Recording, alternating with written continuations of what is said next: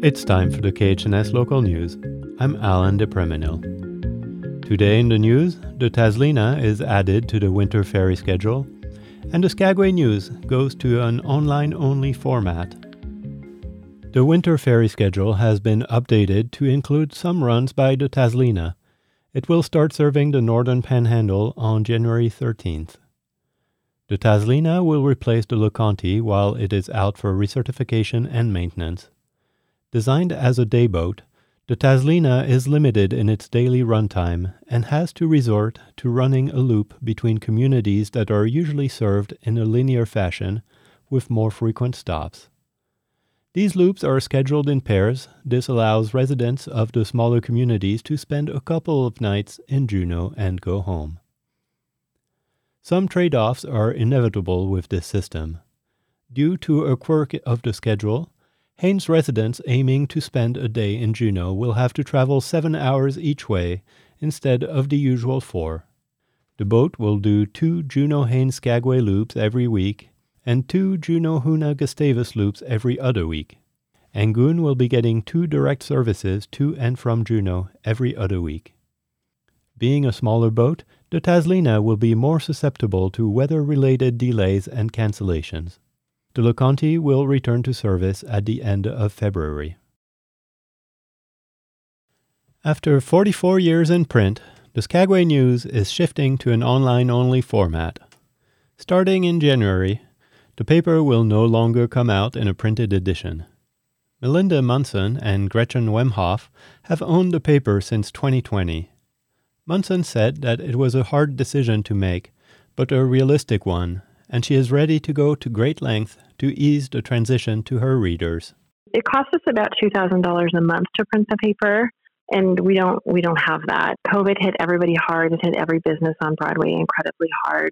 Most of our readers read us online, and I realize that there are people that are very married to paper and print, and, and we do feel deeply deeply sorry to those readers, and we, we definitely don't want to read lose those readers. So we're doing everything we can. We are willing to go into their homes and teach them how to read the paper online. We'll continue to have a PDF edition. So you could go on the website and you can either just click on the article and read it, or you can go to the PDF version, which looks like an electronic newspaper, and you can flip the pages and read it that way. She stresses the opportunities the move will open. And being online actually gives us a lot of interesting opportunities that print doesn't. It makes us be able to put our advertising prices down a little bit, which means that people who couldn't afford to advertise can now afford to advertise. It means that we could do things like we don't have to print an eight page or a 12 page, we could print a 10 page. We just start to do a lot of fun things online that we wouldn't necessarily have time to do because of being tied to that print. So, really, it's us embracing the future and moving forward. The paper's previous owner, Larry Persily of Anchorage, felt strongly that it should be in local ownership. As Munson recalls, so one day I saw in Anchorage Daily News that Larry wanted to basically give the paper away to anybody who could live in Skagway and run the paper from Skagway. And so I convinced Gretchen that she and I should apply, and we did. And a little bit to our surprise, uh, Larry picked us. And so I moved to Skagway with my seven kids and my husband. And Gretchen continues to live in the Anchorage area, and she kind of pops in and out. Munson was surprised by the magnitude of what they had stepped into. I think the big shock to us is we thought we were buying a small town paper, but we didn't. We bought a paper that is in the 18th most visited port in the world, so it's not really a small town. So I think that was the biggest surprise to me is that this really isn't a small town. Even though we have 800 people in the winter, it's absolutely not a small town. So we don't have any small town stories. Everything is big and everything is important. The paper is moving online, but Munson isn't going anywhere. So we actually paid $20 for the paper. It Seemed like a good deal at the time. It actually wasn't. it's the worst $20 I've ever spent. We certainly don't do it for the money, but we love what we do.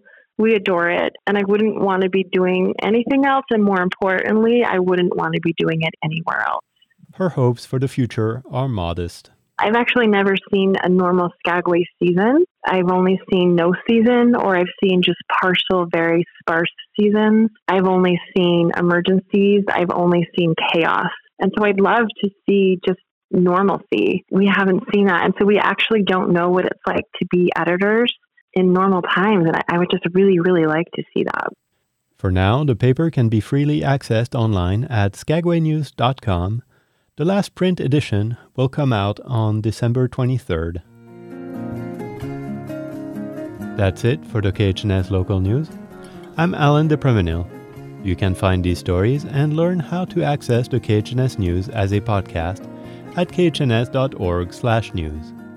This is KHNS, Haines, Skagway, and Klukwan at 102.3 and translator K220BK, Skagway, Alaska at 91.9.